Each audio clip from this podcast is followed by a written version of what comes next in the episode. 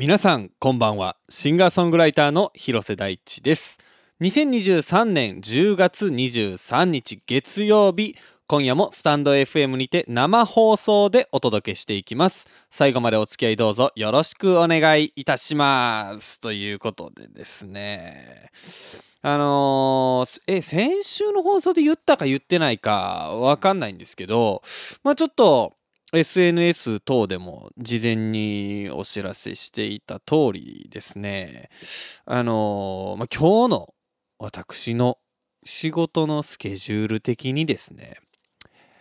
あのー、まあ、とある、えー、撮影でギターを弾いてきたんですけれども、え、まあそうですね。1時間前ぐらいかな。まで、えギター弾いてましてあのまあ本当にね要は撮影がちょっと押しちゃったらまた車車内から。えまあ、今日は都内だったんで、え、ファミリーマート渋谷一丁目店からお届けしておりますっていうことになりそうだったんですけどなんとか間に合いまして、えー、あの、今ラジオなのにメイクがバッチリ決まってます。えー、もうしっかりメイクも、えー、していただいたラジオなのでまあ今日はねちょっとねこう、うん、まあいつもよりはね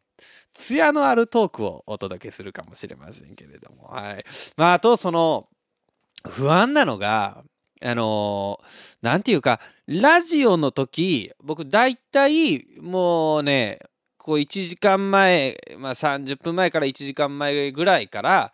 まあいただいたメール名を通したりとかえっ、ー、とまあ今日のそのフリートーク何喋ろうとか考えるんですけど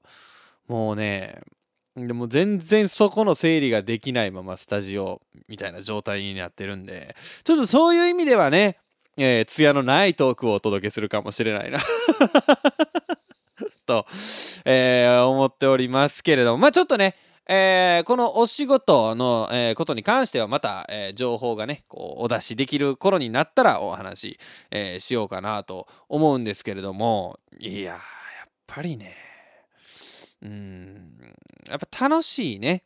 うん、こうギターを弾いて、まあ、ギター弾いてるだけでもおもろいみたいなところがあるんですけどまあその撮影とか、まあ、ライブとか、まあ、いろんなそのいわゆるこう外でやる系のお仕事大体うちでやる仕事ってこう地味なんですよ。ミュージシャンってこうなんかイメージは、うん、まあなんかこう、まあ、インスタグラマーじゃないですけどそのいいとこをね普段こうたくさん見ていただいてると思うんですけど地味なんですよ。あのほとんどねあのデスクワークですよ言っちゃえば。もうねあの8時間9時間ぐらいまあもうひどい時はもっとですわ。パソコンの前に座って一日中まあギター弾いたりピアノ弾いたりはしますけどなんかそんな派手なもんじゃないんですよもうもう本当にオフィスぐらいの感じです 俺一回何やったかなちょっと詳しいところ話違うかもしれないんですけどあの BiSH とかのいるあの WACK であってたっけ名前、の事務所をテレビがなんか取材に行ったみたいな番組をね昔見てそのテレビでやってたんですよ。ほんでもうねすごくいいですよ。オフィスみたいなところにこう本当オフィスみたいに作曲家がこう並んで座っててパソコン打ち込んでみんなヘッドホンでやってるんですよパソコン打ち込んでメロディー作って、うん、みたいなことやっててノルマみたいな壁に貼ってあってあの1ヶ月何曲作りますみたいなノルマみたいな貼ってあったりするんですよ。いやそれ見て僕ねいやもうめっちゃなんかそういう思ってるミュージシャンとちゃうなって俺見てて思ったんですよ。うん。でもちゃうんですよねやっぱり自分のこと思うとほんと一日中パソコンだけ見てるとかほんとそんなことばっかりで。あの僕あのストレッチに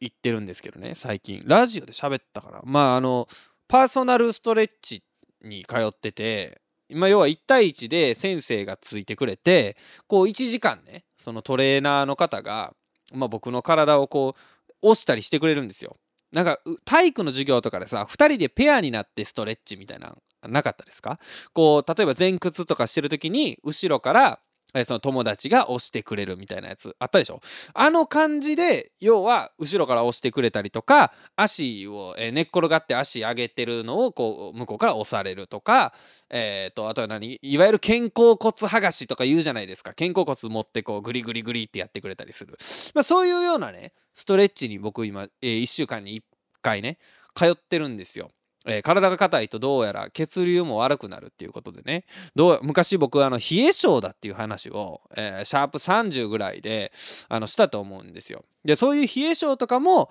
やっぱりその、えー、足まあ足が僕は結構冷え性なんですけど足の、え要は筋肉が固まっちゃってて血流が悪くなってるからその冷えちゃうんですよっていうことらしくってでそういうのも全部ストレッチで治るっていうのでねこうストレッチで通ってるんですけどストレッチの先生にねあの言われましたもん。デスクワークですよねって。あのいやまあ僕がねその音楽やってるとかも今となっては知ってるんですけどデスクワークですって答えましたもんねやっぱりね。デスクワークなんですよ結局。だからその座ってる時間が長くなるとねダメらしいんですけどね。ちょストレッチの話でめっちゃそれそうなるな。ストレッチの話であの言うと 今日は計画のないトークですね。ストレッチの話で言うとね、あの、足がね、僕も全然ダメなんですよ。やっぱこうサッカーをやってきたこともあってか、あの、足がね、すごく硬いんです筋肉がやっぱりこうついてそれが固まっちゃってるとほんでねあの前屈こう立った状態で床触る前に倒れて床触るみたいなやつあるじゃないですか。あれ僕ねまあお恥ずかしい話なんですけど18センチ届かなかったんですよ。18センチね。もうだから iPhone えー、っと 14?15 よりちょっと高いぐらい届いてないんですよ。それが今ねつくようになりましてやっぱストレッチ大事なんですよね。でまあそれぐらい僕はその足足回りの筋肉が硬い硬いと言われ続けてるんですけど上半身だけめちゃくちゃ柔らかいらしいんですよ 多分その楽器をねやるとまあこれちょっとあの複雑な話なんですけど楽器をうまく弾こうと思うと力を抜かなダメなんですよ。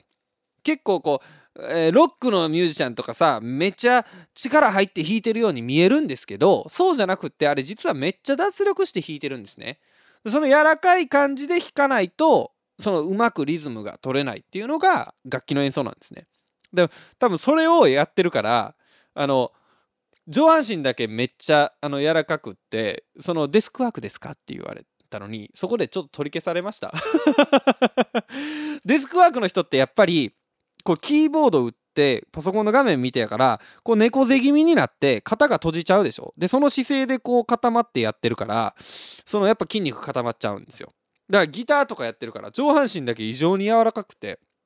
そうだからその前屈をした時にね18センチ。まあ笑われはしないですよ。その言ったら。向こうもプロの人やし、まあ、そういう人ばっかり見てますからね。ああ広瀬さん18センチですねって言われて。もうね向こうのお得意の営業トークが、まあ、あるわけじゃないですか。えー、あ、広瀬さん18センチですね。これこっからね、あの頑張って手がついて、まあ、その次、5本指がつく状態になって、あの猫の手のような状態ですね。で、つくようになって、最終的には手のひらがつくところまで行きたいですね。みたいな話。広瀬さん、上半身はどうですか？みたいな感じでこうトークを振ってくるわけですよ。で僕としては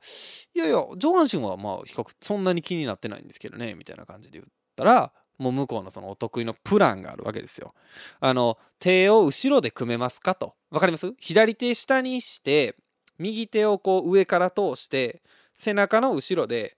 こう手を組むというかね手をつなぐというかこれできますかって言われてもう多分ね相場はねそんな前屈届かへんようなやつはその手が届かへんくなるはずなんですけど僕もお互いの手首ぐらいまでいけるんですよ。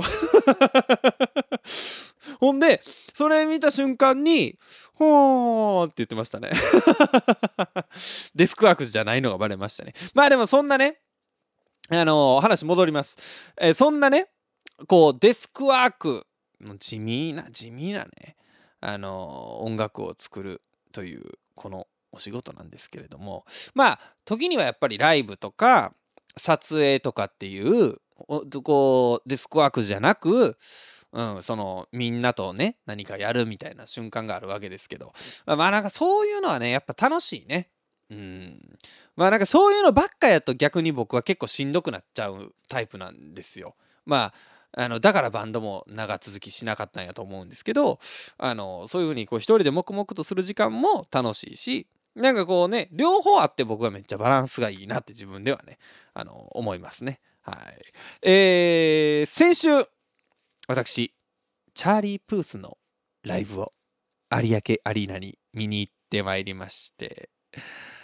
いややっぱねもうね歌もピアノもねもうその信じられへんぐらいうまいですね。うん。やっぱ生で1回は見たいなと思ってて前回えー、っと日本に来たのがコロナ前なんですよ多分。おそらく2019年に、えー、来てた気がするんですけど僕その時見に行けなくって2019年のね11月とかに来てた気がするんですけどその時見に行けなくってもうようやく見に行けると思って見に行って。もうねめちゃくちゃ歌がうまくて、まあ、ピアノもうまい。まあこれはね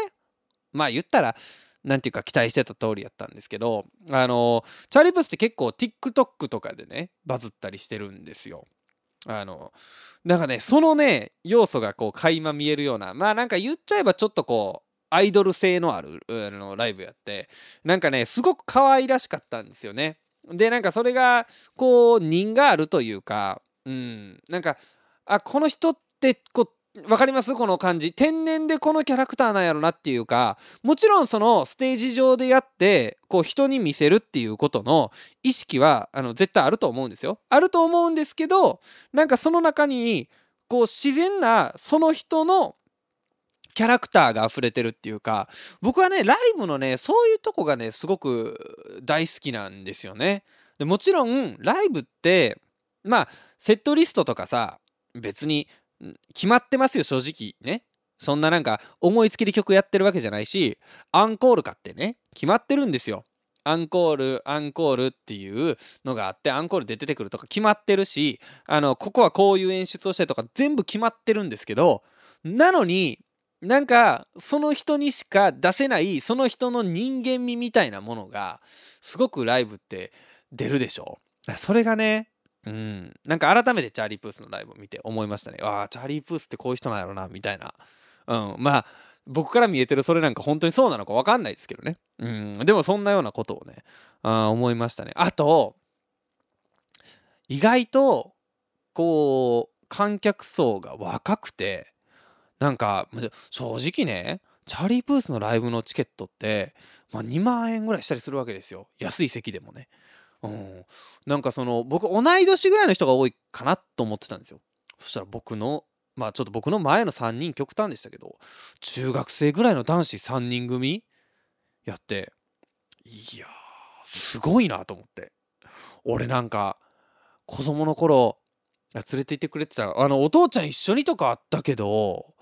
こんなんあったかなと思って中学生の友達同士でなんかいわゆる海外の一線級のアーティストを見に行くみたいな。いやなんかすげえいいなって思いましたね。うん。まあそれ極端ですけどほんとねあのね二十歳ぐらいのあの女性の方が一番多かった気がしますね。なんかそういう感じのライブを久しぶりに見たなっていう気が、えー、しましたね。うん。でも本当にねいいライブでした。そしてなんかそのささっきのさ人が出てるみたいな話を思うと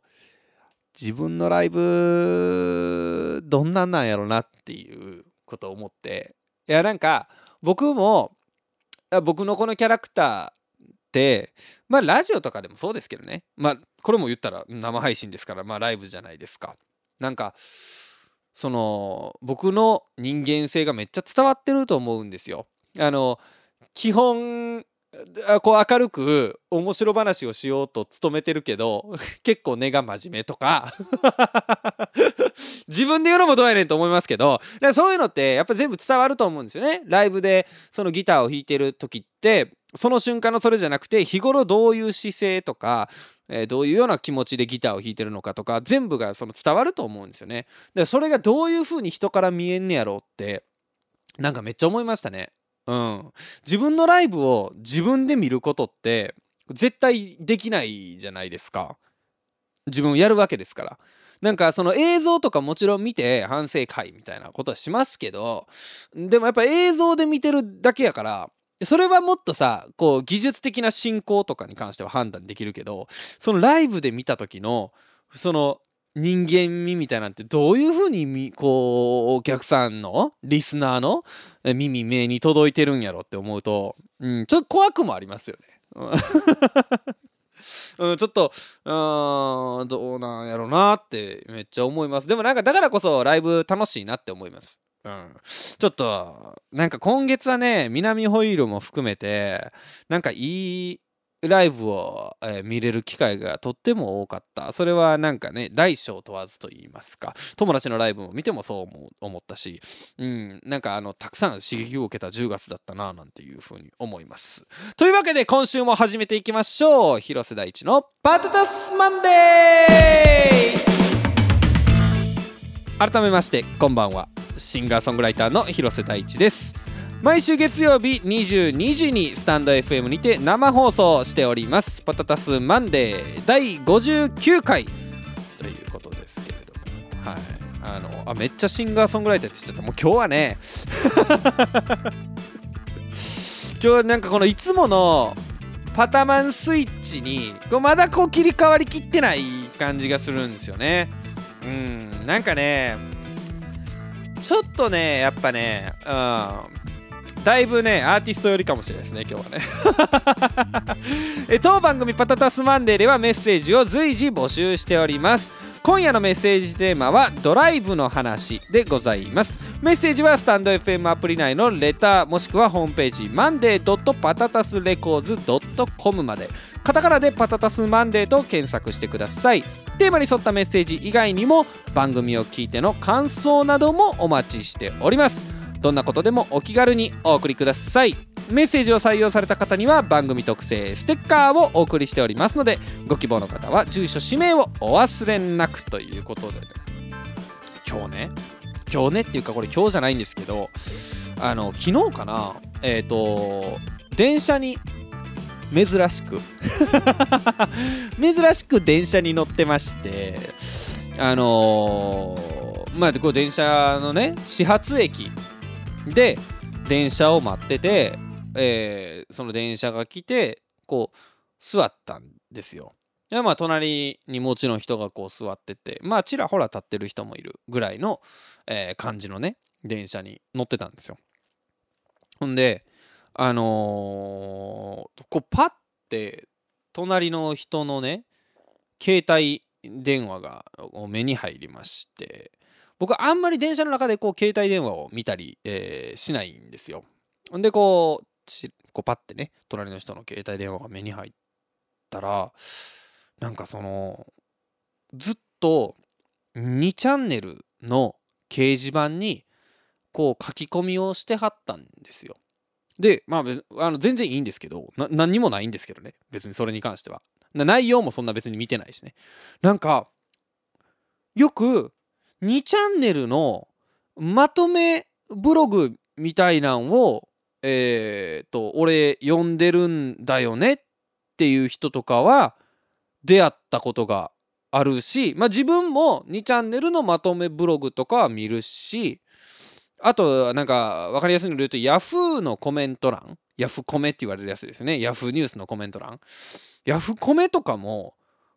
なんかこれどんな人が書いてるんやろと思って。2チャンネルの掲示板とかさその膨大な量のこう情報書き込みがあるじゃないですか。その割にいや俺めっちゃ2チャンネル書いてんねんっていう人に出会ったことないなと思って。うん。初めて見かけました。あのネラーってやつですか？2チャンネラーの人を生で初めて見たなと思って。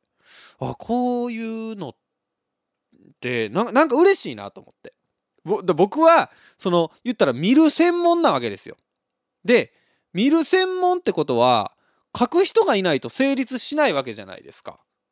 だからその書いてる人がどっかにおるんかなって思ってたんですけどついに書いてる人にあのお会いできて ちょっと嬉しかったっていうね。うん、でその後、えー、こうなんかまあぼーっとね電車の中座ってたわけですよ。10ほんの10分ぐらいですけどその電車乗ってたのね。パーって隣の人ののね携帯がまた目に入ったらメールを打ってはったんですよ、うん、ほんでなんかメールの話の内容は分かんないですよ。なんかそろそろ暖房がいるねみたいなそんな話してたと思うんですけどその文の語尾がそろそろ暖房がいりますねみたいな。あのネラーの感じやって。2チャンネラーの感じやって。うん。こういう人ってプライベートでもああいう感じなんやと思って。ちょっと嬉しかったですね。うん。なんかその2チャンネルの時だけこういう感じとかかなとか俺その会ったことがないから思ってたらあの全然あのメールでもそんな感じでした。うん、あとこのポイントはあの LINE じゃないっていうね。メールでもそんな感じでした。いや嬉しかったですね、うん、ここで1曲お聴きください。広瀬大地で「Tonight」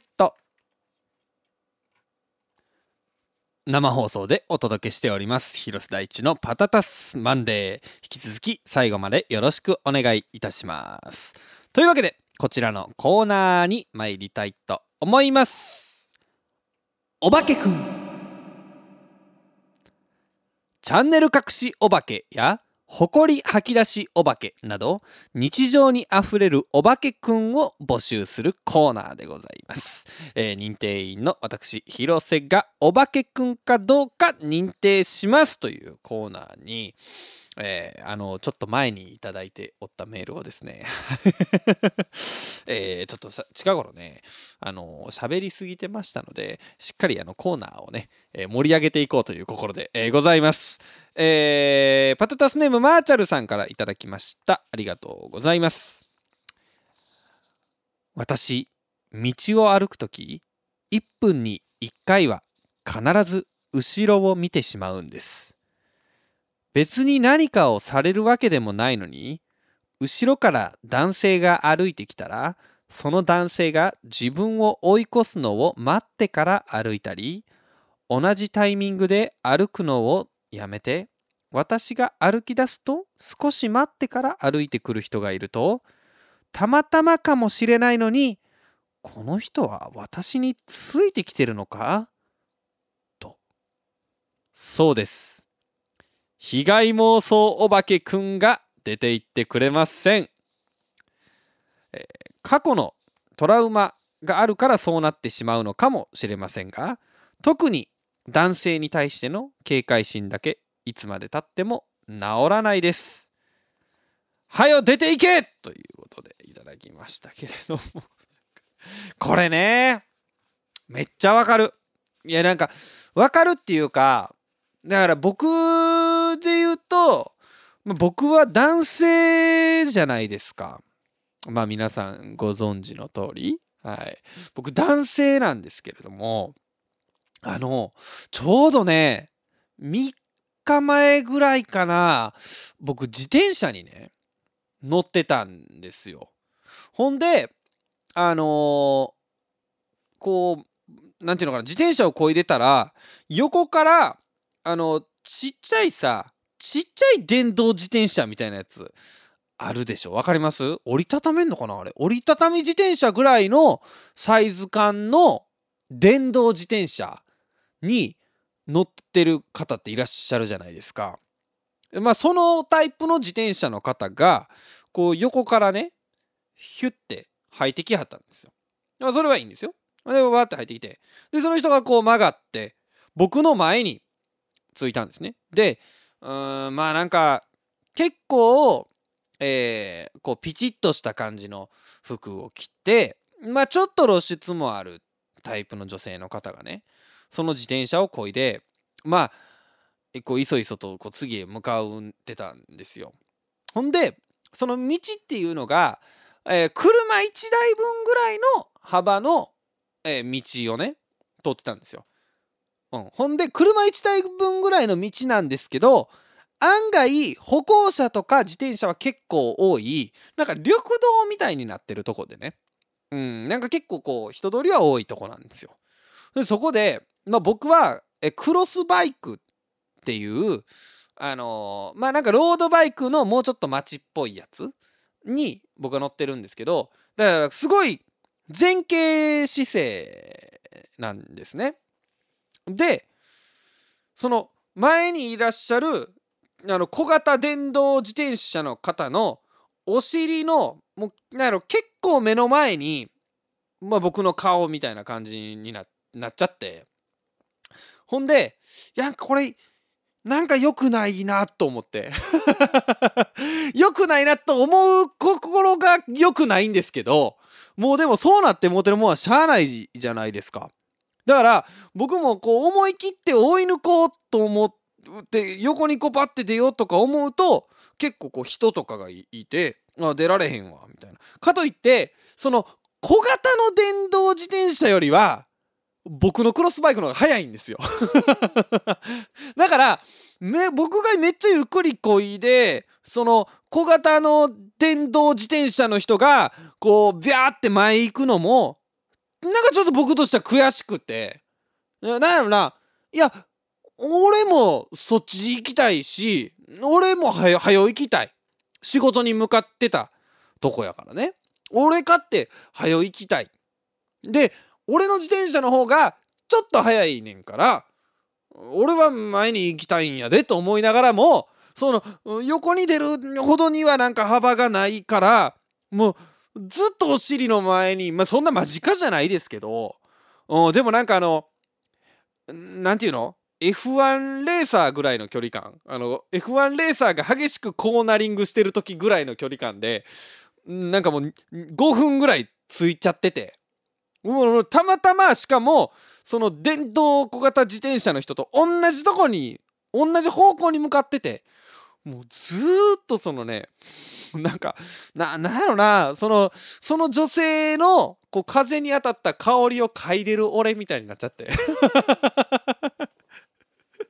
でまあその方は振り向きもしなかったんですよ。だから気づいてないと思うんですよ。後ろにこう人がいるとか。だから譲らなとかも逆に言うとは思ってないと思うんですけどなんか僕は勝手にあのなんか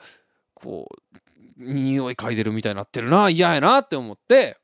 うんだからグラサンをねサングラスをね僕自転車乗る時はいつも大体してるんですけどあの全然関係というか意味ないのにその振り向かれてもないし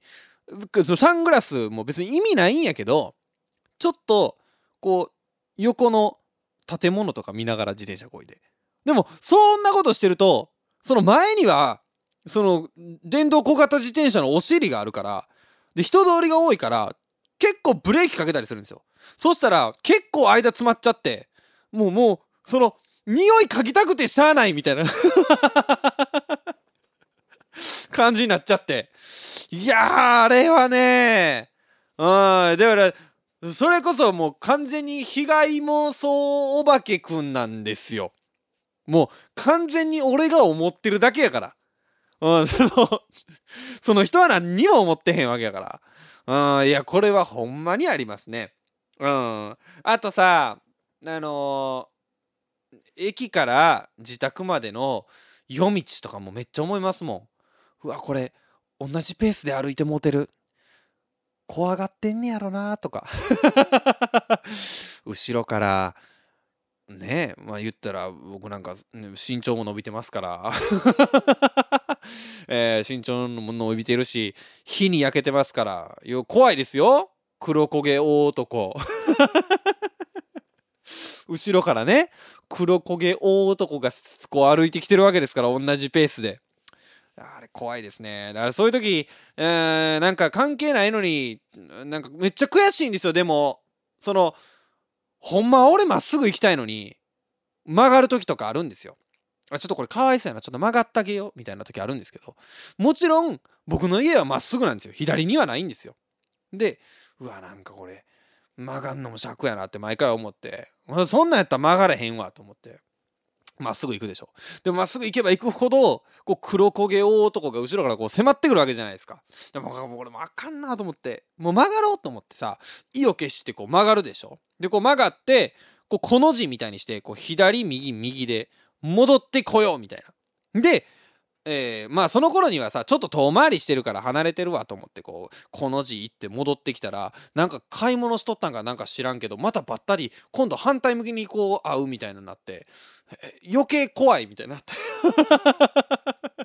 もうだからこういうのほんま嫌やね。うん。走るとかしかないんかな。でもこういうのは俺も怖いなと思う。これもう逆目線ですけどね。被害妄想お化けくんいます、はい。えー、ここで一曲お聴きください。広瀬大地でじわり。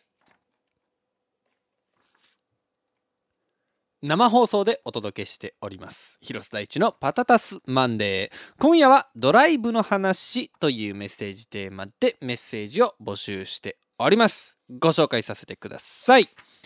えー、パタタスネーム本郷さんからいただきました。ありがとうございます。大地さんこんばんは。こんばんは。運転歴の浅かった頃のやらかし話。金曜日の夜こっそり父父親の車を借りて新宿や皇居方面へドライブ。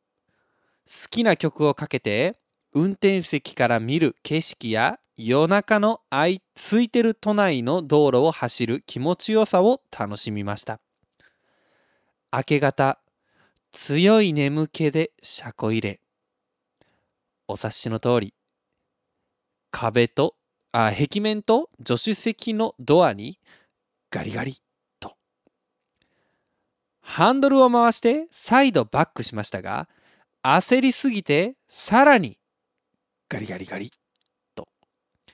音を聞きつけた姉はさっと車庫入れをしてその場で私をこっぴどく叱りつけました。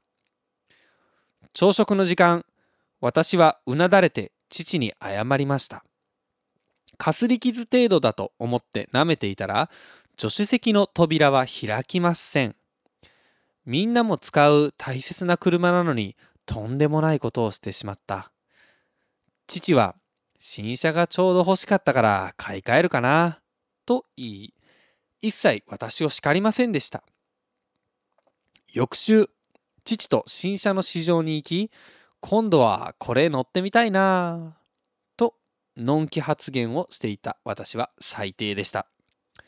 新車お前も運転してもいいんだぞと父は言いましたが家の車は二度と運転しないということと車庫入れはやらない。ということを決めました。ということで。追伸。大地さん。日頃運転で気をつけていること。運転で得意なこと。おすすめスポットがあったら教えてください。ということでいただきましたけれども。このねこすっちゃうというやつね。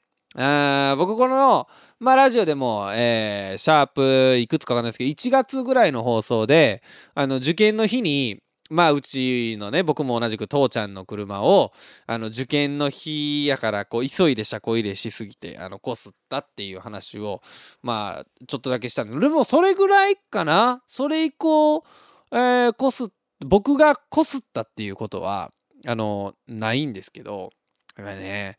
あのね、まあ、ちょっと一個面白い話というかがありまして、あのー、まあ、僕の友人にヨウさんという男がいるんですけれどもね、えー、あの、シャープじゃないや、えっ、ー、と、このパタタスマンデーを、えー、シーズン1を一緒に喋ってたヨウさんというね、まあ、あの、映画を作ってる男がいるんですけれども、えー、またその、とある、えー、映像をね、撮りに行く。ってなった時にねこう2人で2人でてかもっといろんな人いますよスタッフの方とかも含めて、えーまあ、車でちょっとまあ、えー、外れまで取りに行くということがあったんですよ。で僕はこう普段から車をいっぱい運転、まあ、しますし、えー、まあね、このラジオではちょこちょこ言ってますけれども、えー、元プロなので えー、このね、まあ、元、まあ、セミプロぐらいですか、はい、なので、まあ、あの運転には比較的、えー、あの自信を持ってこう取り組んで取り組める方やと、えー、まあ自負してるのでね。では僕が大きいハイエースっていう機材車あの四角いやつね。ハイエースを運転してそれで、えー、その楊さんがこうちょっとこうセダンみたいな車まあみんなの移動車みたいなのを、えー、運転するという編成で撮影に行ったことがあるんですね。ほんでえー、っとねその前日の夜から移動して1泊して当日取って帰るっていうスケジュールやって、まあ、ちょっと地方やったんですよ。うん。であの、まあ僕らは前日の夜出発するんですけど前日の夜が台風でね物ごっつ雨やったんですよ。次の日の撮影には影響がなさそうだっていう感じだったんですけどその前日の撮影が物ごっつい雨でこれ大丈夫かなみたいなまあちょっと軽く警報出てるぐらいの軽い警報ってなんやねんっていう話なんですけど。まあその警報が出てるぐらいの台風の感じやってまあちょっとこれは気をつけて行かなあかんなっていうことで、まあ、僕もハイエースですから、えー、高速道路とかもまあ乗りますけど高速道路のもう規制がねかかってるじゃないですか。雨の時は、えー、80キロ規制の道路が50キロ規制になってますよとかあるじゃないですか。でそういう風なこう規制も守ってゆっくりゆっくりね、えー、その現地へ向かって、えー、こう運転したんですよ。ほんであの本当にねもう、まあ、前が見えないほどの雨ではなかったので幸いね。うん。まあなんとかこう運転して。でまあ楊さんも後ろついてきて無事会場入りして。ほんであ一泊して撮影して。でまたこう運転してこう戻ってきて。でまあ言ったら2時間ぐらいはね運転するんですよ。ちょっと地方なんでね。で帰ってきて全部機材とか下ろしてスタッフの方とか、えー、もうまあもう解散して最後僕と楊さんと、えー、2人ですわ。2人になってね、えー、あのいやお疲れさんでしたみたいな。もうじゃあもう帰り際やな。うん、になった時にもう洋さんが言うわけですよ。あのいやちょっとでも久しぶりに車運転すると楽しいなみたいな。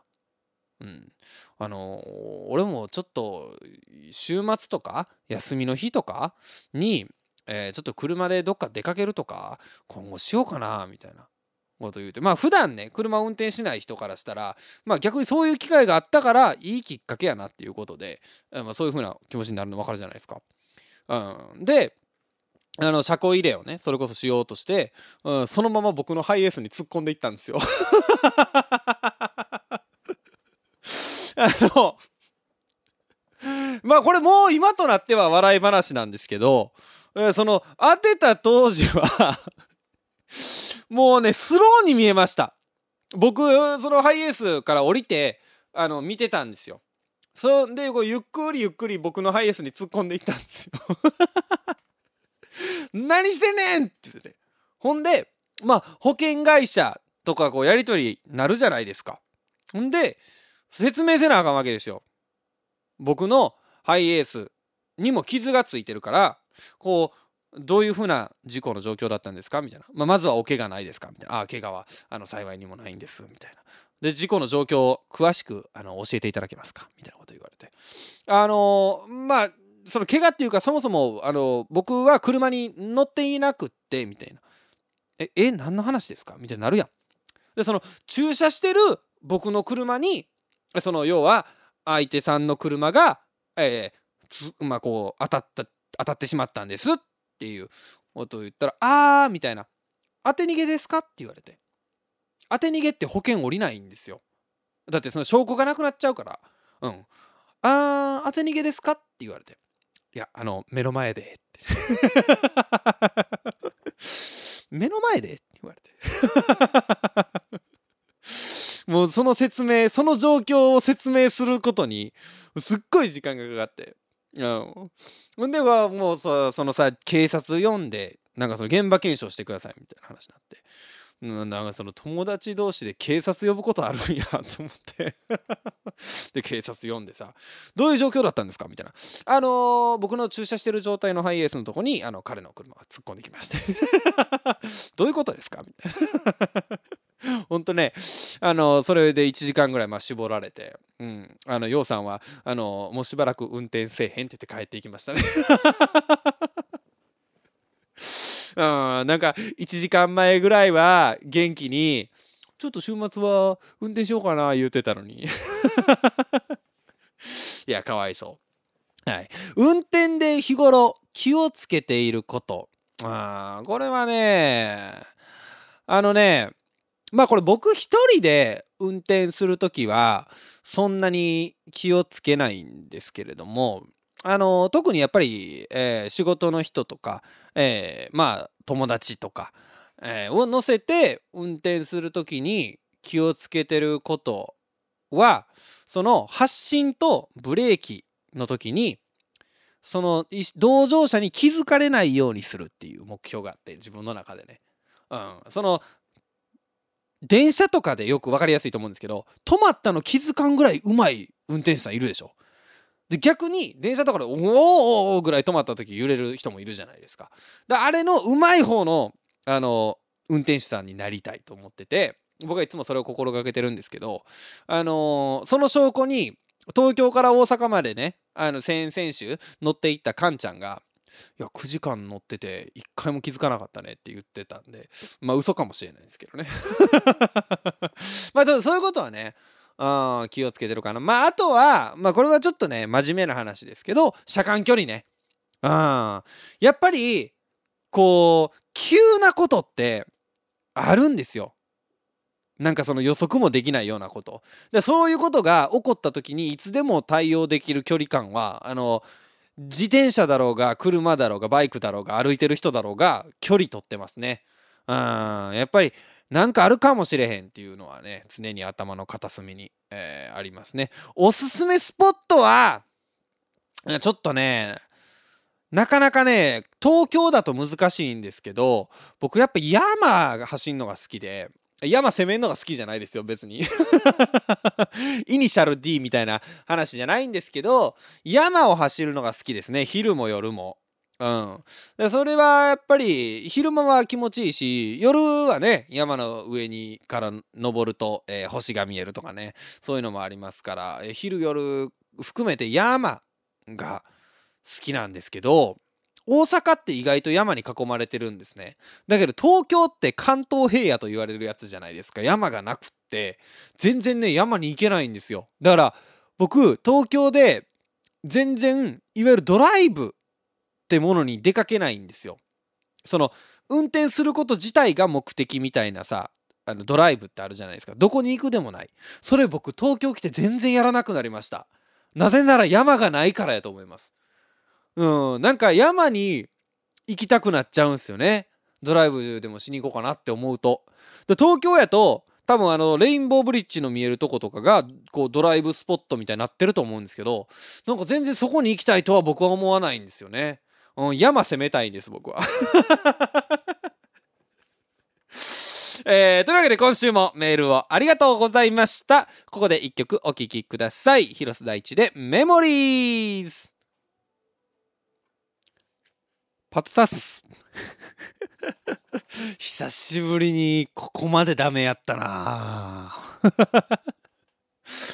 パタタスマンデーそろそろお別れの時間です。今夜の放送はスタンド FM 内でのアーカイブはもちろん Spotify や Apple のポッドキャストでも無料でいつでも聞き直すことができます。今夜の放送だけではなく過去の放送のアーカイブもありますのでぜひチェックしてみてください。お知らせです9月6日、えー、水曜日新曲 Tonight がリリースされました。ぜひたくさん聴いていただけると嬉しいなと思います。当番組パタタスマンデーではメッセージを随時募集しております。来週のメッセージテーマはハロウィンの話でございます。今週末はね、えー、どうですかね。ハロウィンパーティーなんかも、えー、各所で開催されたりするのかな。えー、ぜひぜひ皆さんのハロウィンの思い出などなどお送りください。メッセージはスタンド FM アプリ内のレターもしくはホームページ monday.patatasrecords.com まで。カタカナでパタタスマンデーと検索してください。テーマに沿ったメッセージ以外にも各コーナーへのメッセージもお待ちしております。また X では「ハッシュタグパタマン」で皆様の感想ポストもお待ちしておりますということで。ハロウィンね。なんかね俺はあのねこうさ街とかでさすごい人だかりができちゃってえー、とかそういうのねそんな嫌いじゃないんですよね 意外やと思われそうなんですけど、うん、なんかあの年末年始にまあそれこそニューヨークでいうとねタイムズスクエアに人が集まってとか、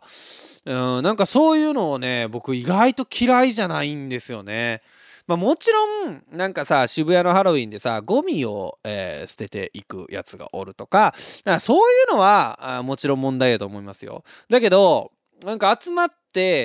何かをするっていうお祭りとかね花火大会とかまあね夏にはパタタスマンデーでもそんな話しましたけど僕基本なの大好きでうんあのー、仮装とかもしたことある気がするよ。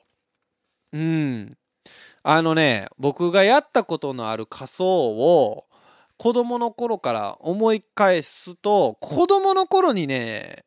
なんか近所の英会話教室に僕通っててね、そこの英会話教室が、こうやっぱイベントごとにいろんなパーティーをやってくれるんですよ。イースターの時には、なんか卵を、えー、何でしたっけ？もうすっかり忘れましたけど、卵を見つけるんでしたっけ？イースターの時。運ぶんでしたっけ？なんかその近所の緑地公園に卵をねいろんなとこにこう隠されててそのトレジャーマップみたいなやつを持ってこう動いてその卵を探していくみたいなやつとかイースターの時にねやったりハロウィンの時はあのー、コスプレなんかねその時はねあドクロ的なコスプレをした気がするんですけどまあちょっとそれは覚えてないんですけどそういうの僕結構好きであのね、大人になってからはね、唯一やったことがあるなと思うのが、え、ウォーリーのコスプレ。なん、な、なんのイベント、なんかのイベントでやったと思うんですけど、えー、なんかね、逆にさ、こう仮装とかそういうのって、あの、僕のこういうこう仕事やとイベントでやったりするじゃないですか。なんかだからこそ、そのプライベートでなかなかね、やることはなんか逆こうなんか逆にこっぱずかしいみたいな。何が逆やねんって言われたらその逆さについてはもう全然説明できないんですけどなんかね逆に。なんでやろな。うんなんかそのうんちょっと分からへんな。これはでも逆になんですよ。えー、皆さんのわからない、えー、個人的な逆にの話お待ちしております。あ、違いますね。来週はハロウィンの話、えー、お待ちしております。えお届けしたのは広瀬大地でした。また来週。バイバイ。